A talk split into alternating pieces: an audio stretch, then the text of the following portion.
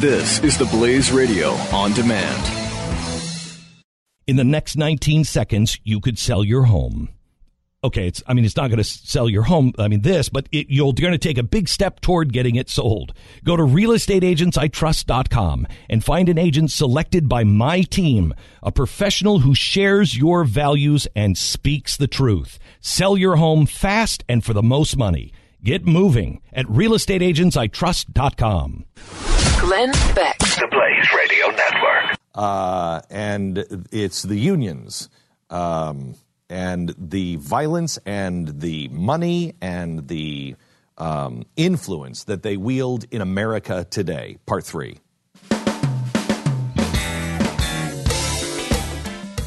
1973, the Supreme Court ruled, among other things, that union violence is not covered under the 1934 Anti Racketeering Act if it is part of furthering the union's objectives. That ruling apparently includes murder. The case before the court had involved a labor strike in which members of the International Brotherhood of Electrical Workers fired rifles at three utility company transformers, drained the oil from another, and blew up a company substation. So, how did the United States arrive at such a place where the right to collective bargaining outweighed other Americans' right to safety and property? Well, it's happened due to the strength and power and influence of the labor unions. To demonstrate the power that unions have over American politics? Just who visited the White House more frequently than anyone else during the Obama administration? The top visitor on the list is Andy Stern, the president of the Service Employees International Union, with 22 visits. Multiple news reports, including PolitiFact, immediately disputed the claim, calling it false. They meticulously listed the visitors who had shown up more often than the head of SEIU. Visitors like Louis Sachs, who was a counselor to the Treasury Secretary Timothy Geithner, Associate Attorney General Tom Perrelli, FCC Chairman Julius Genachowski, Spencer Overton, Principal Deputy Assistant Attorney General and Health and Human Services Office of Health Reform Director Jeanne Lambrew. Surprisingly, Michelle, Malia, and Sasha Obama weren't named. Perhaps it would have been more precise to say the most frequent visitor other than the administration officials, Democratic senators, or family members. Information obtained since those reports also show that Anna Burger was also a more frequent visitor than Stern. So, who is Anna Burger? Well, at the time, she was the number two person in charge at SEIU. Also, the president of AFL CIO, Richard Trumka, surpassed Stern during the latter part of the year. Trumka admitted he visited the White House two or three times a week and had conversations every single day. No matter where you stand politically, that is an incredible amount of access to the highest office in the land for two giant unions with very socialist agendas. We had worked together, and you had seen that I was willing to stand by your side even when it wasn't politically convenient. Your agenda has been my agenda in the United States Senate. Before debating health care, I talked to Andy Stern and SEIU members. Before immigration debates took place in Washington, I talked with Eliseo Medina and SEIU members. Before the EFCA, I talked to SEIU. So we've worked together over these last few years, and I'm proud of what we've done. I'm just not satisfied because I know how much more we could accomplish as partners in an Obama administration. Just imagine, just imagine what we could do together. Just imagine what we could do together. Imagine having a president whose life work was your work. Americans no longer have to imagine what they would do together. They've witnessed the fruits of that labor. That's apparently why, in the 2012 election, according to the New York Times, labor leaders said they expected unions to spend $400 million that year on national, state, and local elections, including $100 million by the American Federation of State, County, and Municipal Employees. But they say their ground troops, not money, is labor's signal contribution. Union influence doesn't stop with the volunteers on the ground or conversations at the White House. While the left loves to accuse the Koch brothers of buying elections, the fact is, in 2014, a Doonesbury cartoon irresponsibly claimed that the Koch brothers outspent the top unions combined. In the last election cycle, by a three to one margin. The ludicrous claim from a ludicrous source, but many leftists get their information from sources like Doonesbury, The Daily Show, or Stephen Colbert.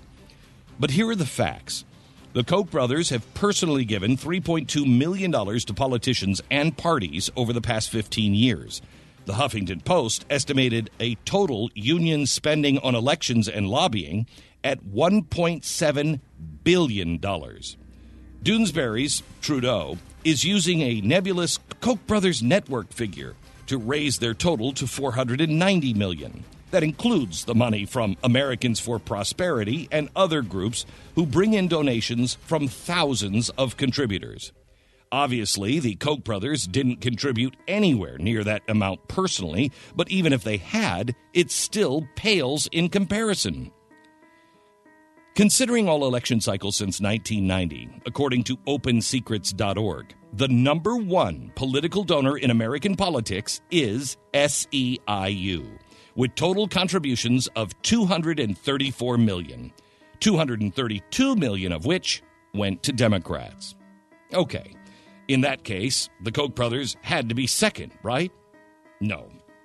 Fahr LLC, which is a shell company owned by liberal billionaire Tom Steyer, is number two at 114, followed closely by the NEA, the National Education Association Union, at $109 million. Progressive unions and Tom Steyer make up seven of the top 10 donors list. Koch Industries is number 30. Is it any wonder then that Democrats are so willing to do the bidding of their top donors? Unions. Congresswoman Nancy Pelosi weighed in. Do you think it's right that Boeing has to close down that plant in South Carolina because it's non union? Uh, yes. I, I don't know if they could down. close it down. I would hope that they Why? would make it union. But well, this is a corporate decision. Yeah. Should government be getting involved in corporate decisions like well, that? Well, they can get. Uh, you asked me what I thought, and I told you what I thought. And continual, nonstop support from the Democratic presidents of the United States. I, I travel a lot. I've been to countries that don't have unions, that prohibit unions. That's where you've got still child labor. That's where you have terrible exploitation and, and, and, workers are, are, constantly being injured and hurt and there are no protections and no and that's true for everybody because there's no union movement. Even Brady's happy he's got a union. They had his back. so you know if Brady needs a union, we definitely need unions. That is a common tactic Barack Obama used the argument very few, if any, Americans advocate. No one is saying not to allow unions in this country. What so many Americans are saying is give the workers the right to decide and the right to work if they choose not to have a union. Also, using the example of someone who certainly doesn't support his policies to prove his point is disingenuous at best. But the symbiosis between American union leaders and the Democratic presidents and Congress and their policies is such that it inspired this outrageous claim from AFL CIO President Richard Trumka. There's not a single good reason for any worker, especially any union member, to vote against Barack Obama. And there's only one really, really bad reason to vote against Barack Obama. And that's because he's not white. The leader of 12.5 million workers in the United States declared that you could not oppose Barack Obama on ideological grounds. He declared that apparently you must be in love with all of his progressive agendas and actions. He further declared that you are unequivocally a racist if you voted for someone else. It's hard to imagine staying in the AFL CIO after a comment like that from its leader. But such are the bully tactics used by these leaders, as Andy Stern said when he was the head of SEIU. We took names. We watched how they voted. We know where they live. They took names, they watched how people voted, they know where you live. And then what? The answer to that question didn't matter to the president, Barack Obama, who desperately wanted their support. But the question I do want SEIU to ask yourselves is not who's talking about your agenda, but who can change our politics in Washington so we can actually make your agenda a reality. And he did make SEIU's agenda a reality. They pushed for lack of border enforcement and an end to deportation. Oh, and Obamacare. And they got all of it. In previous installments, we highlighted the willingness to engage in violence along with the Marxist leanings of so many union leaders. We've shown the influence they've wielded with Wilson and Roosevelt in their administration. In the Barack Obama administration, SEIU and the AFL CIO had pulled all of the strings and had been hugely influential in the fundamental transformation of America. Next time, the influence of the unions. Is it likely to rise? And is there anything Americans can do to counteract it? Glenn Beck. You know, since I've done the uh, research for uh, the book Liars, and we're doing these serials every day, and I'm doing two new history programs. One of them premieres next week on the Blaze, um, called um, His Story, uh, and then the other one premieres the week after, called The Vault.